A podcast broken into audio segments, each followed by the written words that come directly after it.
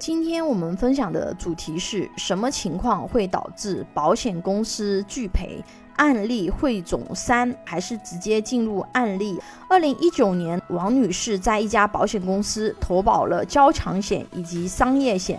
二零二零年二月的一天晚上，王女士驾驶被保车辆与路边的基石墩发生碰撞，造成了车辆严重受损的单方交通事故。事后，王女士乘坐朋友的车先行离开，将事故车辆停在了事故发生地。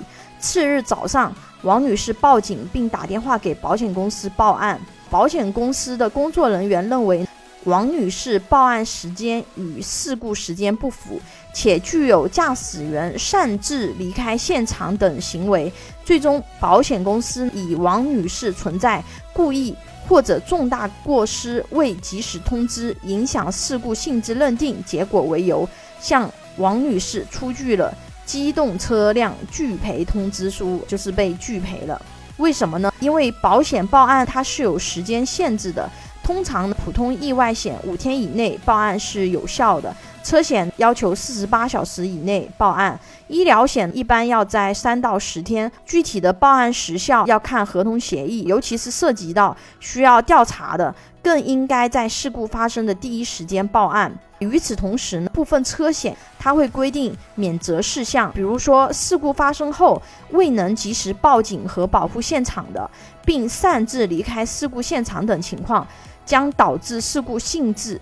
损失及责任难以认定的，甚至可能涉及到酒驾、毒驾、驾驶员替换等道德风险因素的，增加保险公司核实情况难度的同时，也会导致拒赔情况的出现。除非被保险人能够证明其未及时通知的行为并非故意的，保险人方可视情况承担赔偿责任。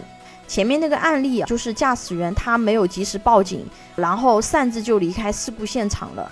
这种情况，保险公司是可以拒赔的。所以有车险的朋友注意一下，遇到交通事故要第一时间报案，一个是报警，一个是报保险公司。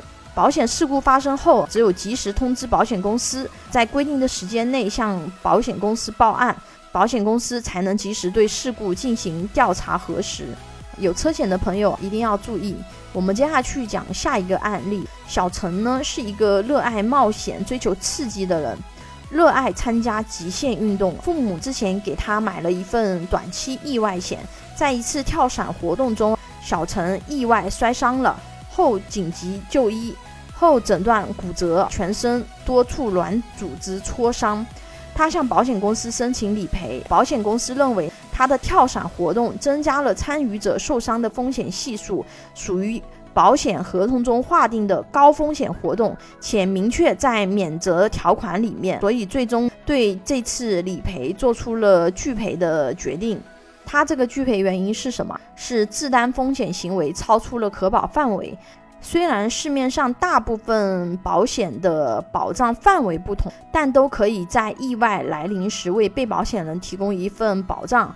然而，一旦被保险人在对所参与的活动风险程度有着清楚认知的情况下，仍主动参与，那也就意味着其甘愿承担活动带来的风险。若因此，造成损害后果，受害人就无权主张赔偿，保险公司可以选择拒赔。其实白话就是，你参加了高风险的运动，它的风险超出了我们正常行为的范围，那么保险公司可以拒赔。